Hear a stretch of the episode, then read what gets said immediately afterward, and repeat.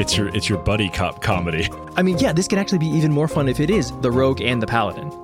I was gonna do a little like B&E reconnaissance, but like you're here, huh?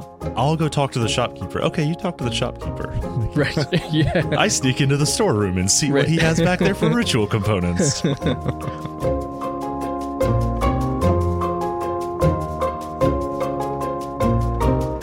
Live from the Mundangerous Crow's Nest in New York City, I'm your host Shane, And I'm your host, I-Hsien. and welcome to episode 287 of Total Party Thrill, a podcast for game masters and players where we discuss our campaigns in order to inspire yours. In this episode, we're talking about reconnaissance. But first, the party dishes out a little hellish rebuke in the Gates of Mourning campaign. And later, Radar sees it all and misses nothing in the Character Creation Forge. Hey, yo, we've been at this for six years, and we thought, I don't know, maybe you deserve a little extra. Bare minimum of extra, you might say. You mean things uh, that people start uh, day one of their podcast with? well, those people are overachievers. Damn right. Okay. But but we have we have conferred with each other during the the pod baby reset and have decided that we should really be trying to put out some regular bonus content for you for all of you Patreon subscribers. So that is currently in the works and keep an ear out for that coming very soon. Uh, this is something that is completely made possible by our Patreon supporters and especially uh, our editor, Aram. Who is paid for completely by you. right, exactly. Without whom we could not make this work anymore. So that Do is anything extra in any way. right. yeah. All right. So where are we in the Gates of Mourning campaign? So, the Gates of Mourning campaign is our 5th edition D&D game set in Eberron, a sequel of sorts to the original Morning Glory campaign. And in Flame Keep, the seat of the Church of the Silver Flame, the party is hunting down a rogue sect of House Jorasco.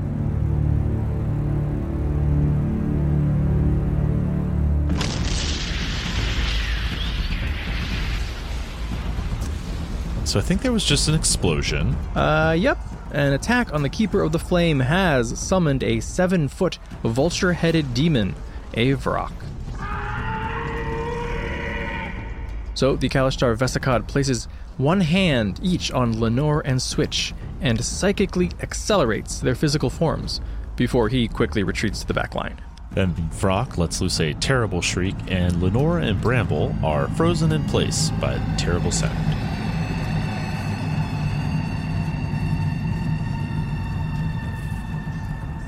Which is a horrible waste of that haste.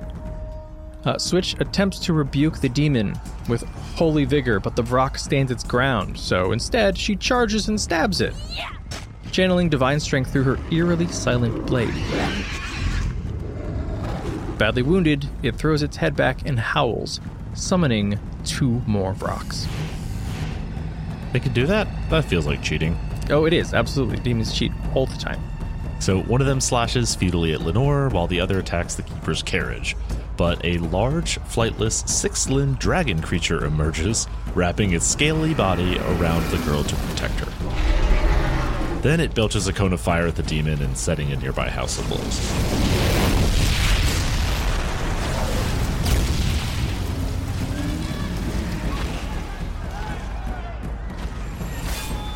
You know, lawful good.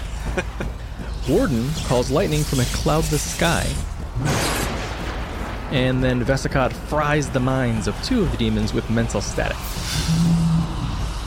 Switch is still moving with blinding speed, so she hacks the first Vrock apart and then confronts the next one. Lenore and Bramble awaken from their stupor, and the rogue, Lenore, puts an arrow down the throat of an injured demon, banishing it back to Shavarath. And sensing that they have the upper hand, the party converges on the last demon, taking blows from its sharp claws in order to close ranks, and putting it down before it can summon even more allies.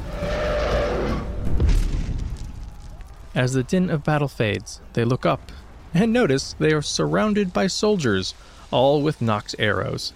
But a single word from the keeper calms the situation, and then paladins quickly scramble to tend to the injured, and the dragon creature slumps back to the floor of the carriage and resumes its nap.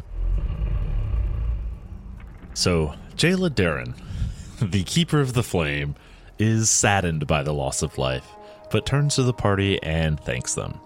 She says, I hope we shall see each other again, before continuing on her slow path through the crowd. Just another day in the life of the Keeper of the Flame. What, an assassination attempt? Yeah, yeah. Just roll the dice. Oh, demons this time. Cool. All right. You're sending CR7 demons? Thought you could do better. As the throng finally thins, a man in simple flamic robes approaches the party. You are invited to attend an audience with the Flame this evening. He's smiling when he says this, but it is very clear that this is an order and not really an invitation. He then leaves quickly, and Zoder, their uh, host, impressed by the party's battle prowess, finally escorts them to the Orien Enclave. That evening, the same cleric arrives at the Enclave to take the party to the Cathedral of the Silver Flame, a massive stone structure resplendent with the wealth and grandeur of Thrane. Eventually, they are brought up to a large sitting room deep within the church. And Jaela and four others are in deep discussion when the party arrives. The keeper is seated, barefoot, on a cushioned chair. No guards are in sight, but the ever present dragon hound naps at her feet. And we'll find out what happens next, next week.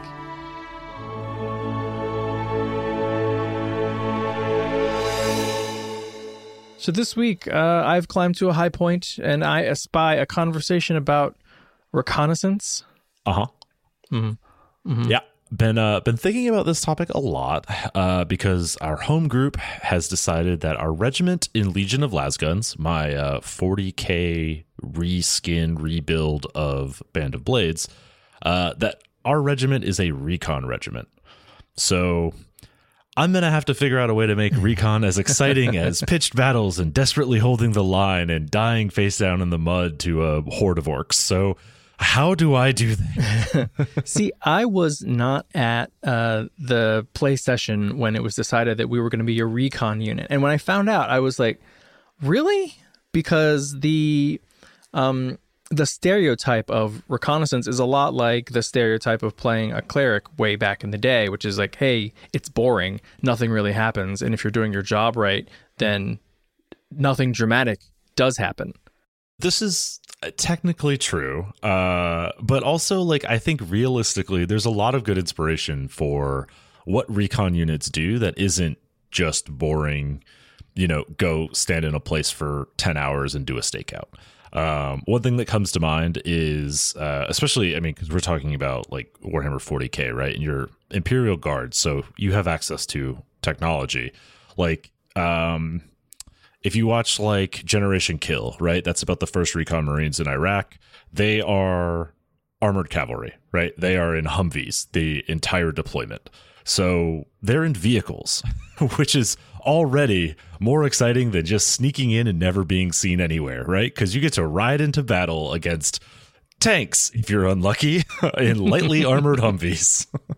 Yeah, I think reconnaissance, recon, can we just call it recon, gets a bad rap um, from people who I think have ended up playing bad sessions. Um, or, you know, I think we often think cinematically. And if you look at the scenes in movies where recon is happening, they're often still.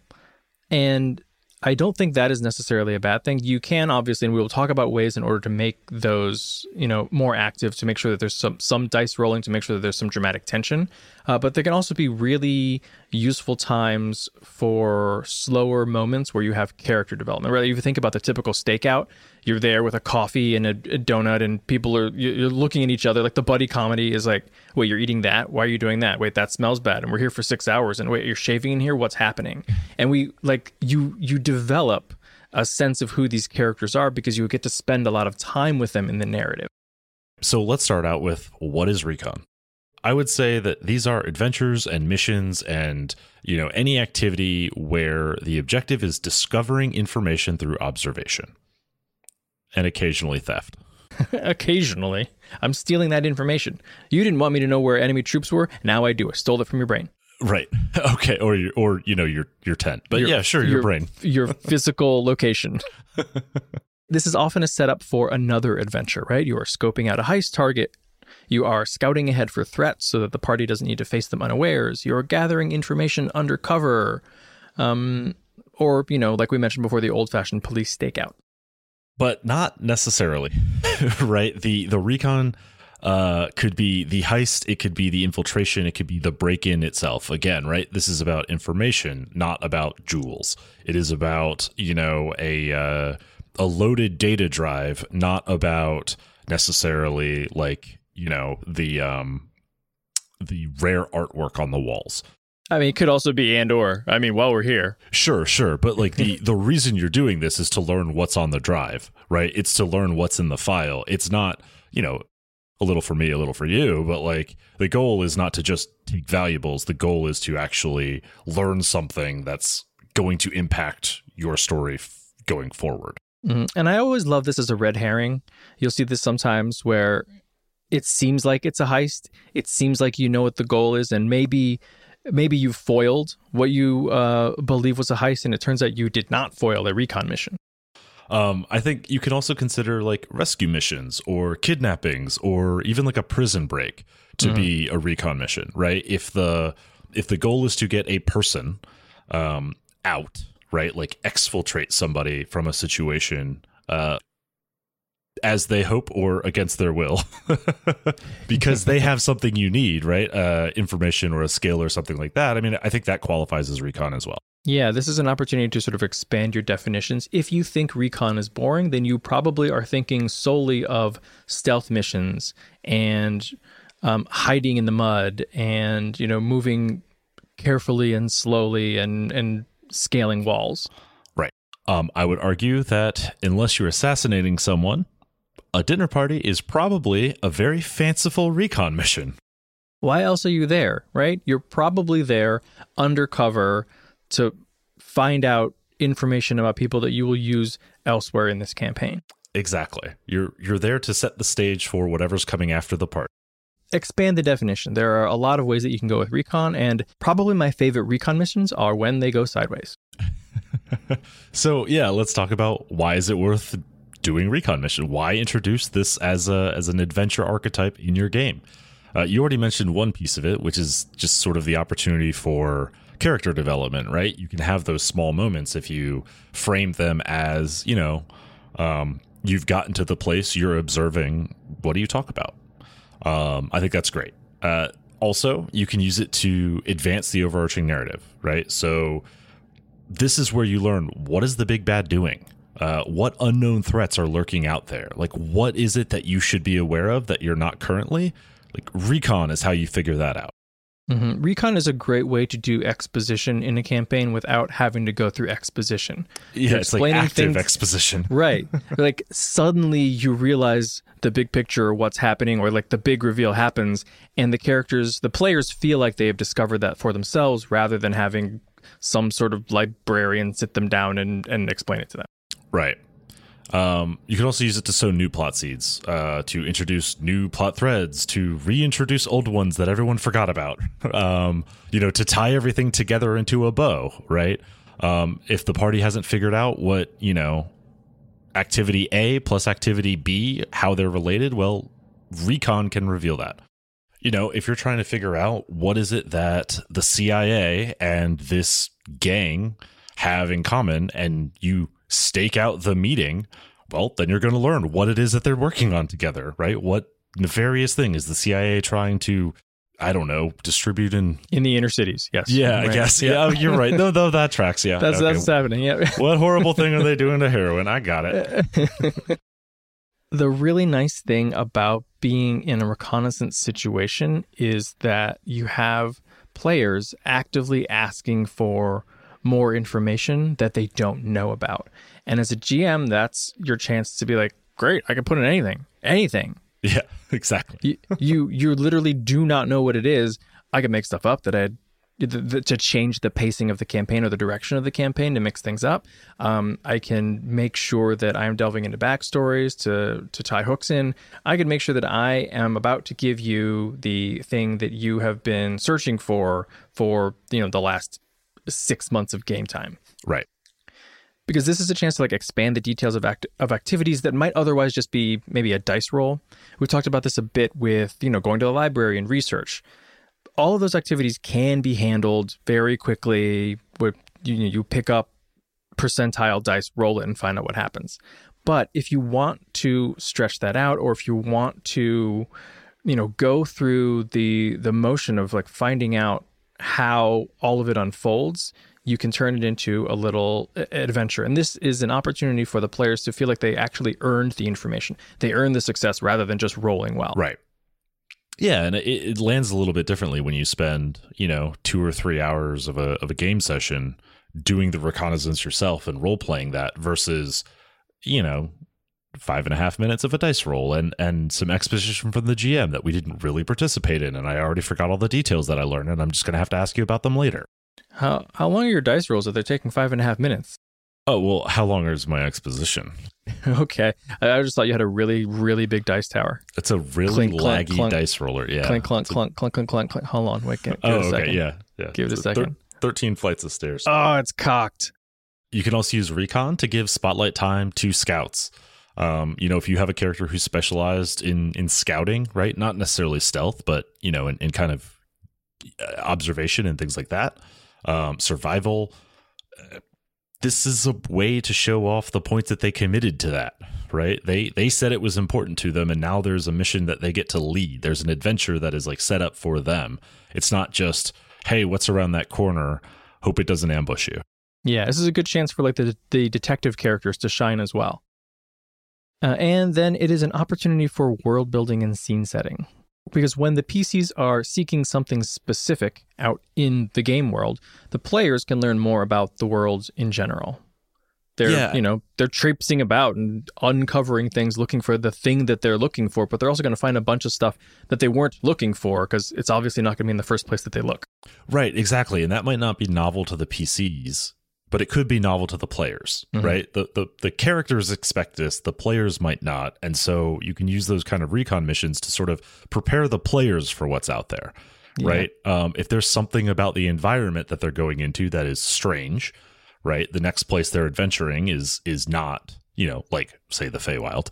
Um, you know, they might want to go and take a look at it and see what's coming, right? And and now they're learning stuff about the world as they do it. it. It's helping them on their adventure, but the players are also getting accustomed to what this is like. This is an especially good tactic if you have players who are in a setting or game world that they they are not familiar with, even if the characters are. Um, and it can also be really good at the beginning of a new arc um, or when you've gone to a new location, right? You you know yeah. you just did the the sailing on the high seas sessions, and now you've you know entered port in a new pirate city, and you've got to get the lay of the land. Do recon that makes sense in game for the characters and also gives your players a chance to acclimate and figure out what's going on so they can actually pinpoint what their goals are. Right. It's ch- it's tough though, right? There's there's there's a challenge to do recon well. there's there's a reason that there's no recon adventures, I-Hsien. Yeah. it's never it's never the whole bucket. Yeah, they always, you know, for some reason Dungeons and Dragons always puts you in a dungeon and not, you know, on a broad plain with a plateau overlooking it. uh, this is the Scry Core. Oh no, we don't go anywhere. We just simply yeah. hang out here just, and look at just, stuff and right. We tell other people where to go to have adventures. Exactly. So yeah, so the rewards can be anticlimactic. Um, you know, a lot of times the reward for learning about a threat means that you just avoid that threat or you prepare for it in a way that trivializes it, right? Like, oh, there's giants over there. Um, or you know, like the orcs have allied with the giants. I better go grab my giant's bane weapons, right? And now it's like, okay, well that was going to be a big threat and now you've made it nothing. Like th- that's actually almost worse than having walked into the trap and had a hard fight. Yeah, on the flip side, you need to make the fact that you did reconnaissance matter, right? There isn't any point in reconnoitering a monster or a location if there aren't any weaknesses that you could discover, or it turns out that there actually wasn't anything dangerous over that hill. You know, like if the goblins are not massing, what was the point of you doing the reconnaissance? Okay, I guess in game you you got that information and you know that you don't need to waste resources there, but like what a waste of a session. Yeah, exactly. and now I'm taking none of that knowledge into the thing that my character actually goes and does next week, you know, and that's the problem. It's it's not that it isn't true to world that sometimes the value was learning there's nothing there. It's that does that inform you in some way that makes your next session better? Maybe not. Um, I think it's also a challenge to figure out what is the fail state for for reconnaissance, right? If you're unsuccessful, now what? Like I spent three hours on this mission. Uh, I spent, you know, we, we spent half the session going to look at the thing that we're going to go do, and we failed. Well, what what what happens now? Right. I mean, this is a prime example of need, needing to fail forward in order to uh, make the the session itself rewarding, like to make it valuable to play. So you know, if players don't learn critical information for their next adventure, what are they going to do about it? Does that mean that they abandon the mission? Does that mean that they are now going to take on this next mission or this next session with some sort of disadvantage, or you know, f- proverbially fighting with one arm tied behind their backs? Uh, well, if they're uh, players, then they will not proceed with a disadvantage. They will fight, finagle, and do whatever they can to avoid moving forward. yeah, even if it means derailing the adventure. Like, right. why? Why would we go there? No. Yeah, like I'm not. I the, this is the moment of premise rejection. It's like I needed to recon something, I wasn't able to. That's clearly a big threat, and I'm not engaging with it. Goodbye and you know, you can run into this as well, even if you're in the success state for reconnaissance, right? Oh, we found the thing and I don't know how to deal with it. We don't have giant bane weapons. We're, we're not equipped to fight giants. They're not one of my favorite enemies because, like, that's a terrible mechanic. Um, let's not go in that direction. I refuse. Right. Let the giants have this town. so, and then you run into this thing where, okay, so if they're missing critical information, they were supposed to get it through this adventure they failed to get that information, you have to find a way to get it to them, right? Or or you are accepting that they are just not going to proceed and then you have to pivot. But if you want them to continue on this adventure, you've got to find them a way to get that. Like now that you've failed reconnaissance, if you are gifted that information in some other way, is that equally rewarding? Does that undermine the effort they put into the reconnaissance? Like, was like, are the players now going to feel like, well, why did I bother doing that? like that was just kind of a waste of our time if you're just going to tell us what we needed to know even though we messed it up mm-hmm. so in any of these scenarios where it hasn't really panned out the way the players want people are going to start thinking why wasn't this just a dice roll you know why aren't we bemoaning the fact that i rolled poorly rather than uh we made some mistakes and we wasted hours right yeah exactly and then you've got to think like what's interesting or special about this attempt at recon that we needed to play it out at the table. Like why why did we invest 2 hours in this? Like what was the purpose? Because Yeah, why did we, Shane? Huh? Why did we? Hey, look, I I don't look random mission generation, all right? I don't pick the primary. That's on you, bud. And of course, a traditional recon mission is often based on stealth. So there's limited opportunity for other people to shine if you're not good at that because like you don't take the loud clanky knight on your stealth mission. Duh. Right. Of course, now you split the party. That's the other thing. yeah. What if what if we should split the party? like, okay, well, what are the rest of you doing? I hope there's some recon in town you can do. You're not just carousing at the tavern and getting yourselves in trouble because now we reconned our way out into a jailbreak. uh, let's hope that the fail state of my recon mission isn't death because you don't know. a funny thing happened on the way to the forum. Panacea. So keep in mind as well that you have some systems that just have skills that are designed to handwave this, right? Gather information in D and D is one of those things. Like Blades in the Dark and, and other, you know, uh, Forged in the Dark games have flashbacks so that you can specifically reduce planning steps like recon. So if you're doing this, if you're introducing this, you're always having to weigh, you know, the value of the spotlight time against the value of those mechanics. Yeah, and we've talked before in previous episodes about stripping those mechanics and porting them into games that don't have them. So always consider that. We'll talk about that. well, so that brings us to, you know, we've just gone through a long litany of problems with reconnaissance. So, how do you go about fixing those in order to make these a rewarding game session? So, I think the first thing you've got to do is decide what is there to find, right? What what isn't what it seems, what hidden information can be revealed, what's missing that should be there, right? Like ask yourself those questions and and solidify around what it is the players are there to find. Um or at least in what form does that information take? right? So if they need to go get, you know, a dossier, um then, you know, you don't necessarily need to know what's in the dossier, but you do need to know where it is and why it's there. Um and then, you know, you can figure it out from there. These are very powered by the apocalypse type questions. Uh, Interestingly. Yes. Interestingly, that we're playing a Powered by the Apocalypse type game that inspired this question. I think the next step then is to figure out what the challenges are, right? So, what is preventing the players from just getting the information they need? Uh, are there guards or sentries? Do you have electronic anti surveillance? Are there suspicious locals? Is it magic that's going to get in their way? Because that is going to trip up a traditional rogue. Uh, and it's important to remember here, right? Don't get caught in the recon only trap. Combat is not off limits, especially if it ends up being unrelated to the reconnaissance, um, or if you know the the choices that the characters make in what is supposed to be a quiet, stealthy job make sense that it would result in action. Yeah, there's there's always third party factors that could be an issue here too, right? Like, you know, if you're casing a joint for a heist uh, in an enemy gang's territory, like they're not going to take kindly to it, right? So they might send some goons to come rough you up for being in their turf. Fighting them doesn't tip off the heist target. You still got to do it, or else you're gonna, you know, walk away with a with a broken nose and possibly worse right? So you got to figure out like, okay, how are we going to handle this fight? And and that's fine. You can have a combat focused game. You can fight during recon. It doesn't mean you're not stealthy. It doesn't mean you're not sneaky. It doesn't mean you can't accomplish all of your goals. So ask the players for their approach. How are they going to recon their target?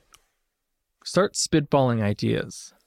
And and that's an that's an approach that works for any kind of game system. You don't necessarily have to start off knowing um, within the mechanics exactly the optimal way for the party to go about their recon. So start talking with them about how they think about doing it in the fiction, and then the mechanical ways tend to bubble up. This is where you might have to do a little thinking on your feet if uh, if you're planning an adventure and they are uh, more creative than you, right? So if they're going to try and hack the information, right? Well, then you know the information probably can't be sitting on a server uh, or else they're not going to be physically present in the building that you want them to be for your adventure. You know if it's um if it's information you know if they have scrying magic right? Well they can see where the information they're looking for is perhaps but they can't get the detail of it without actually physically being present. And then once there's a once there's an objective just skip to the action. Uh, what we, what was it two weeks ago we talked about? Yeah. Just like just skip the boring stuff Right. This is this is by far the most Forged in the Dark thing. it's just like cool. Uh, we're not going to make a dozen stealth and survival checks to see how how you did on your way. We're just going to tell you where you got to and then make it fun. no, every 1d4 hours you need to roll percentile dice. Yeah, no, we're not doing that. This is an adventure. like this isn't this isn't interstitial time in which we're trying to figure out if something interesting happens. Like you were on your way to something interesting. Nothing more interesting is going to happen than the adventure, which is the recon. Right. So even if you are currently playing a game where normally you are playing out every square in a dungeon and you're, you know, going five feet by five feet, tapping everything with your 10 foot pole, this part is not the dungeon crawl. Don't worry about it. The goal here is not finding loot and finding monsters to fight and defeating those monsters. The goal is doing the cool sneaky thing. Right. Learning the thing you needed to learn. If you are worried that doing recon is boring, you have our permission to just skip the boring stuff. Like, if sitting at your watch post for 12 hours is not something that your group is going to find a way to make interesting, right? They don't want to role play what that time is like. They don't want to discuss maybe like, you know, what is the funny thing that happened while you were you were stuck in that uh, lookout van? Um you know you could just say cool like 12 hours pass uneventfully. Like and now the person you're looking for walks up to the door that you're watching and here we are. Yeah the nice thing about this is you know if you're wondering oh when does the exciting stuff start? It, it starts whenever you pick up the narrative. Literally, at any point that you decide you're going to pick up the narrative, that's when the interesting stuff starts. And everything that happened before that, by definition, was not interesting. Exactly. um, and you know, you sort of alluded to this. Like, it depends on your table composition. You know, what is it that people are going to be interested in, and what is it that people are invested in exploring? You know, if if you are about to do the prison break and you want to see the one person with that rubber ball bouncing it against the wall that bothers another cellmate and then they have an argument. Like if that is a fun interaction for the table, do that interaction. That's the action. Um, if it's not, then I don't know. You can reminisce it. I guess reminisce about it. I guess once you're all free. Right. you can ask the question, "What were you doing when the wall caved in?" Yeah. Um. So again, this is something Band of Blades and and Blades in the I mean all the Forged in the Dark games, right? They do really well with the engagement roll, which is a single dice roll that just informs your starting situation and and your position in it when we cut to the action. So if if you have good rolls, you're in control. You might already be past the first obstacle. You know, you have a, a solid grasp on what's about to happen, and you're going to go seize the bull by the horns. If you have a bad roll, you're in trouble. Something isn't going to plan. You're out of control. Um, something you didn't account for has occurred, and now you're dealing with this on your back foot, right? And you could be somewhere in the middle, and that's your starting situation. We got to roll dice, and now we're in our adventure. Yeah, it's very all guardsman party. So no shit, there we were. yeah, exactly. Where? Oh, you know, exactly where you need to be at this particular moment. How did you get there? Well, let's talk about that. exactly. so I think you know I think we've we've suggested this before, but I think you know for for recon like if you're playing D and D, which uh, but any game that just has a set of skills, right? Um, but doesn't have engagement rules, like make a group check. Right, just let everybody roll whatever the relevant skill is. Is it stealth because you're sneaking in? Is it survival because you're going through difficult terrain to get there? Is it gather information because you're taking kind of a social landscape of an area? Fine, right? And then just decide what's like controlled, what's risky, what's desperate. So I would say like if half the group succeeds, you're in control. You got your arms around what's going on. You have agency in how you address the first obstacle. A hundred yards up ahead, you spot an orc patrol. They don't see you yet. You can get the jump on them if you want, or give them the slip. Which is it? Uh, if no one succeeds, well, then you're in trouble. You're desperate. You're surprised by the first obstacle, or you're poorly equipped to deal with it, or it isn't what you expected. I pulled this one on you guys in your last mission in Legion of Lasguns. Actually, you needed to scale a cliff face to get to to uh, well, you were you were trying to get to a shrine, but it could have been a vantage point halfway up. Uh, your climbing kit broke, and suddenly one of the squad members was just dangling by a thread a hundred feet in the air. what do you do, squad? I love the meta conversation that happens at the table once this mechanic starts to be really well understood, right? So, okay, we know we need to scale a cliff to get to a location, and that's where the target is. The question is if our engagement roll sucks, then we need to be good at climbing. If our engagement roll is good, we don't. So, do you hedge your bet when you're like planning your loadout or, you know, preparing your spells or whatever? Is it is it worth the featherfall? Do I need to spend that slot? that is uh that is the optimizer in us. But if you think about it, even in the fiction, right? It's like, hey, are you the per- kind of person who plans for everything to go right or everything to go wrong? right. If someone succeeds or more than one person succeeds, but it's less than half of the group, then you're probably at the first obstacle that you're going to face and you've got a chance to uh, avoid it, but just a chance. Yeah, so this is the kind of thing where it's like, you know, your stakeout van looks suspicious. A neighbor called the cops who have just arrived on the scene. What are you going to do, right? You're not made, you're not compromised, you're just in a bad situation. How are you going to deal with the situation? Another way that you can deal with what can be sort of tedious, um, constant rolling of stealth is uh, what we did on the final level um, of the Sunless Citadel in our recent actual play, which is like I just had you get like give me a stealth check, uh, give me an investigation check, give me a perception check, right? And we're just going to use those for like a while. you know, and then we're just gonna skip the stuff that's boring. I'm gonna, uh, you know, we're using a published adventure, so it's like I'm just gonna read the interesting stuff that you find. And when we come to an obstacle, well, let's see how good you did on that thing. Uh, and then we'll, you know, figure out if this is going to be something worth narrating or talking about. Yeah, that was great because it would have been extremely one difficult and two boring to narrate me trying to walk through um you know shoulder height grass trying to avoid twig blights um and or, like even if we had a grid that we were trying to like carefully play Frogger through, like it wouldn't have been entertaining and also like it would have just been frustrating because eventually you're going to roll poorly and then the whole jig is up anyway Yeah. Do these shortcuts with any kind of reconnaissance because the sort of definitionally, reconnaissance involves large areas. You know, um, large swaths that you're sort of searching through, whether that is an entire library, you don't know which book it's in, or you're literally at 30,000 feet and scanning the horizon back and Mhm. forth.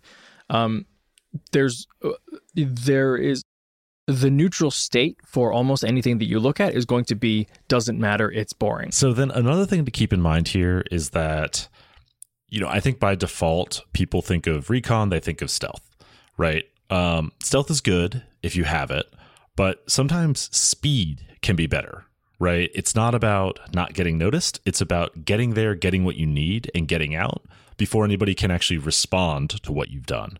So there's a reason it's called a smash and grab, right? like it isn't a cat burglar, it's a brick through a window and you're in and out before anybody has a chance to really notice what's gone. It's an owl bear burglar. we went in the front door. Yeah. We took the front door. We took the front door. We stole the front door. Uh, sometimes this can also be literal speed. Um, this was Cam's idea in the Morning Glory campaign when uh, you needed to make your way through the Pit of Five Sorrows. Uh, part of that was reconnaissance. Part of that was um, a reverse heist. Uh, right, but instead of going room by room sneakily, which I thought you would do by avoiding the Guardians, since you had um, intel on all of their stats, uh, you just ran. You ran really, really fast, and you ran past them, and then they all just started chasing you. So you had all of the Guardians directly behind you, and you just needed to stay faster than them because there was no turning back. and Yakety Sax played the whole time. hmm Yep. but hey, you got the info you needed. Yeah, exactly. We got that prophecy. Um, the other thing to keep in mind with speed is that, like, you know, stealth might be necessary, but sometimes getting there quickly can provide an advantage, right? So if you aren't great at sneaking, maybe if you're in place early, um, you know, you can be more effective because you have a better chance to prepare for it, right? So, you know, we we've done that where it's like if you need to set an ambush, right? Like it's better to get there the day before than it is to get there 10 minutes before. So if you can figure that out, if you can solve for that problem, you know, maybe the stealth is hand waved because you've solved it in a different way. Um, I, I will say that, you know, reconnaissance is one of the classic scenarios. You know, combat, social situations, dinner party, what have you. And I like to always have one of those, or at least an inkling of an idea of what one of those might be in my back pocket at all times when I'm running. Just because you never know when your players are going to take you in a different direction as soon as you did the recap from last week. But you also never know sometimes, like, this is real life. Often you don't know who's going to be at the session until mm-hmm. the day of. So if you end up with, you know, two players or three players and you're thinking about scratching, well, if it's, you know, the rogue and the scout, why not just do a recon mission? You don't even need to split the party. I mean, in the fiction, split the party. Everyone stays back at HQ. That's fine. But like, let's do a side quest. It's your it's your buddy cop comedy, right? Like I mean, yeah, this can actually be even more fun if it is the rogue and the paladin. right. Uh, I was gonna do a, I was I was gonna do a little like beanie reconnaissance, but like you're here, huh? I mean, I could use some muscle, I guess. It's yeah, like I'll go talk to the shopkeeper. Okay, you talk to the shopkeeper. Like, Right? yeah. I sneak into the storeroom and see Right. what he has back there for ritual components. Oh, we gotta reconnoiter the gang hideout. Great. I want you to go- go out front and challenge them. Wait, what? no, trust me, it- it'll be fine. But but there's like 15 guys in there. Yeah, yeah, yeah. You'll be fine. this will be fun, at least for me. The other thing that I really like having recon missions for is when players get really planny and you can't shake them out of I, I want a plan, right? I know what the next thing is. I know it's going to be hard. We got to have the perfect plan. And then they start asking a lot of questions, right? And it's like, okay, I mean, we can sit here and like talk through the hypotheticals for three hours, or like, oh, we'll get the answer to that question, like real quick recon adventure, like you know, we're gonna roll, we're gonna, we're gonna play this out for the next hour, Mhm. right? And then we actually got something done this session, and you still got to do all the planning, but you earned the information you had, and like now it felt like more of a session and less of just like uh, bogged down table talk. Yeah. I mean, it's also a good stalling technique if like you don't know what the answers to all of their questions are. You can be like, well, let's roll it out and let's find out. Yup. the the number one rule is what is there to find? Break that all the time. Start the mission and just see what they suggest they might be finding. That's good. We'll take that. Hmm. That's interesting. Tell me more about that. D&D is therapy. right. I think as we kind of wrap this up, right? Like I'm I'm for one really excited that we you've chosen to be a recon regiment, right? Like I think there's a lot of interesting kind of like mission profiles to bring into that. Um and, and I'm I'm excited that like there are success and failure conditions that just don't involve fighting, Mhm. right? Like that that's kind of the thing that I'm most excited about. You're a military unit, you're to fight. Like that'll happen, right? But then like the recon stands out as like, oh, this is the time we didn't. you know, it's like it's like that that palate cleanser of like, cool, we've been bogged down in like, you know, AC and damage and like all of this stuff. And then it's like, but then there was that mission where like we didn't have to do any of that, you know? We just got to like solve problems and figure it out. Yeah, and sometimes if solving the problem is rising slowly out of the muck with a knife in your teeth before snapping some necks, then great, Best of both worlds, butt kickers are happy. right? Have fun with it.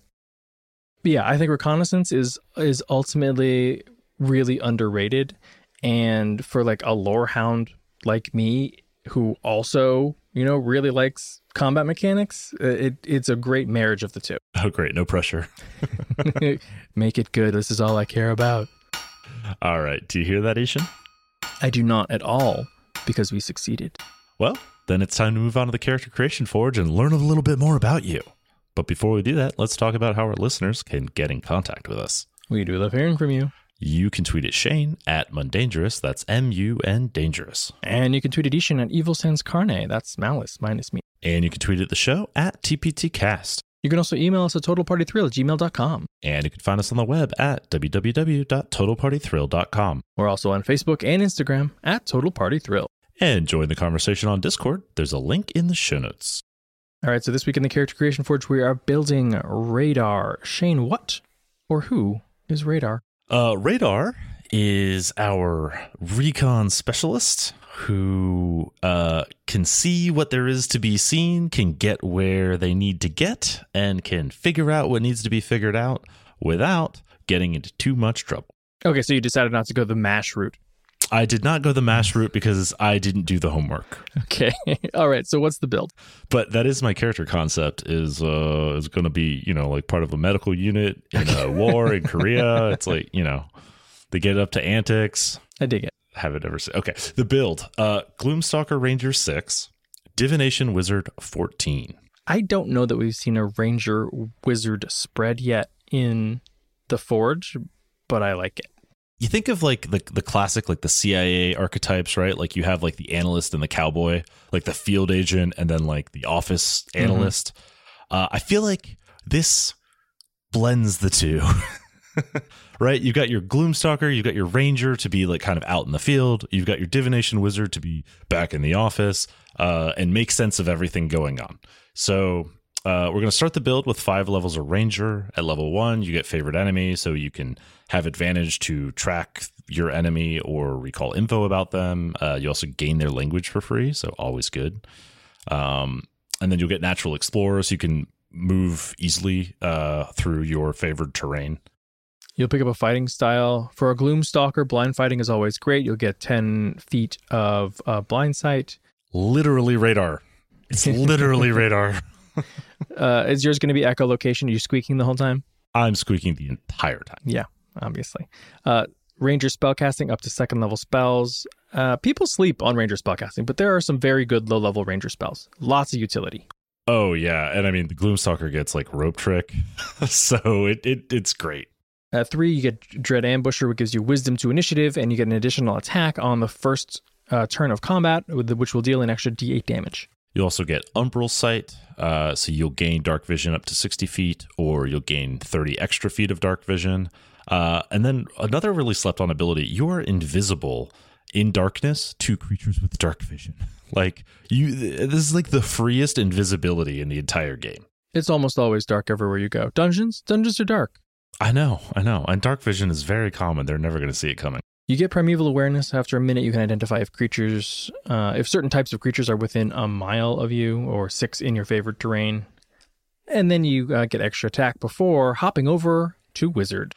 Yeah, so we'll take all of the wizard levels here. You'll end up with seventh level spells known and eighth level slots because you're multi-class. Uh, but at level two, divination wizard, of course, gets portent that lets you roll d20s after a long rest, and you can use those values to replace an attack, saving throw, or ability check.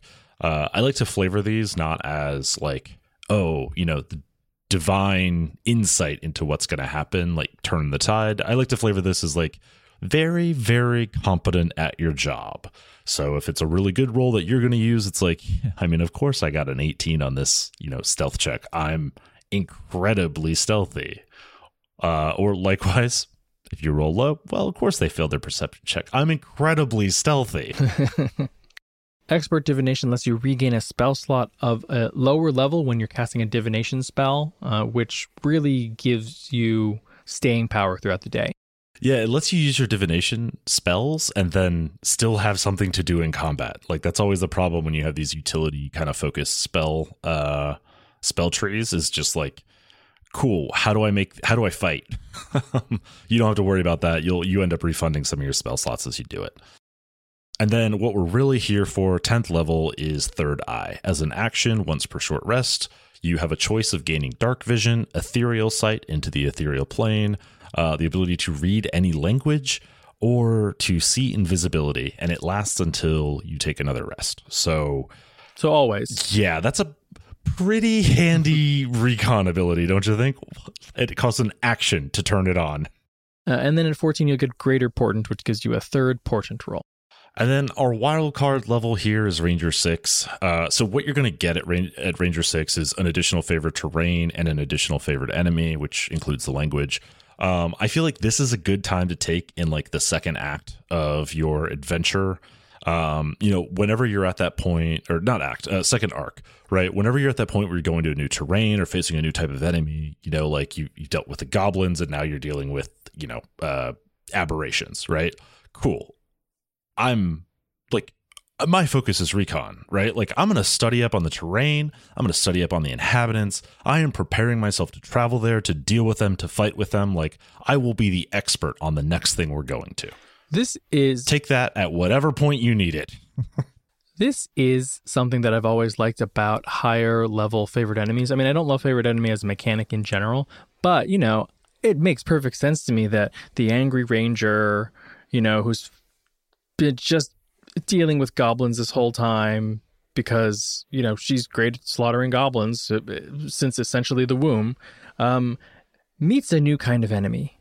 And maybe it's undead or maybe there are hordes of aberrations and mind flayers trying to destroy the world right now but i've just decided you know who i also hate? Aberrations. They've really been getting on my nerves a lot. I think i'm just going to get really like much better at killing them What's the what's the full metal jacket line? It's like, oh, I, I want to join the army to see the world and meet interesting people and kill them. All right, so Shane, you already tipped your hand, but who is your radar? Uh, my radar is attached to a medical unit. Uh, no, I think my uh, my radar is uh, is is a scout specialist, right? He is a a gentleman with a very particular set of skills. You know, his background isn't important. Where he came from, why he hates goblins so much, none of that's important. You don't need to know that. What you need to know is that he's very good with a blade. You'll never get the jump on him.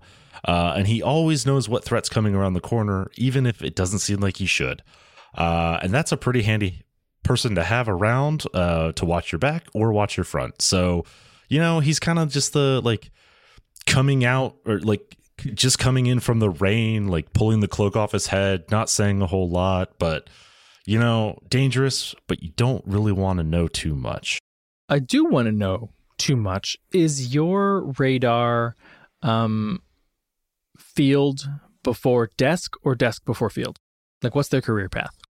Uh, I think it is desk before. I think it is field before desk. Mm-hmm. Right. Like I, I think he. Yeah. I think. I think this radar is a doer.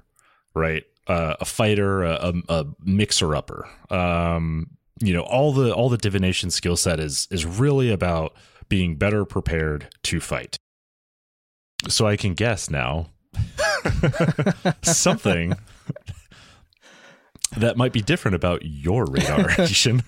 well, the reason that I asked is so that I could figure out that my radar is, uh, yes, in, in fact, a desk jockey who has been, uh, through no fault of her own, shoved out into the real world. Uh, to do field work, to do wet work, and oh my goodness, it that's why it's called wet work. Yeah, that makes sense. It it's gross. Okay, this they don't teach you this in the I mean they technically do teach you this in the academy, but you know it's not nearly this icky. You know, I I prefer microfiche. Um, but I guess that's why I was put out here because now I, I'm supposed to stick the microfiche from like a dead drop, and it's literally a dead drop. There was a body, uh, and you know I've seen pictures before, but oh, and and I I got in a fight, but I won, and I don't I don't even know how that happened, but I think you know I've just been doing a lot of reading up on pressure points, uh, and joint locks, and and I, I don't know things just sort of sort of come to me. I remember stuff that I was uh, browsing um, on the internet. Naturally, good muscle memory. Yeah, I, I, I, I don't know how. It must be those six ranger levels. Also, I, I'm a misanthropist, so I took humans as my favorite enemy. I, I, think this build also works fine if you take your two levels of divination wizard first and then go into ranger. So I, I could totally see that working for like more of the desk jockey that's kind of thrust into a life of adventure, and it's like, oh, I better study up. like I'm not gonna live long out here if I'm just like walking around in robes asking to get be the geeked mage, you know? Right. Oh, I really should have seen this coming. No, literally. I I have a third eye and I'm a divination wizard. I should have seen this coming. It's my literal job. yeah. Uh, I just uh, the way I fight is I put my hands in front of my face and I say, "Please, not in the face." And then it turns out that's true. oh, this is uh, you're kobold. Uh, you have the grovel ability. All right. Before we wrap up, uh, let's take a moment and thank our Patreon supporters. Your support is what makes it possible for us to keep doing this show every single week. So if you'd like to learn more, you can check out all of our rewards at patreon.com slash total party thrill. And what do we have planned for next week's episode? It is our panel from this year's Gen Con Online, all about playing non human characters. Well, that's it for episode 287 of Total Party Thrill. I hope we lived up to our name, but either way, I'm Shane. And I'm I-Hsien. Thanks for listening.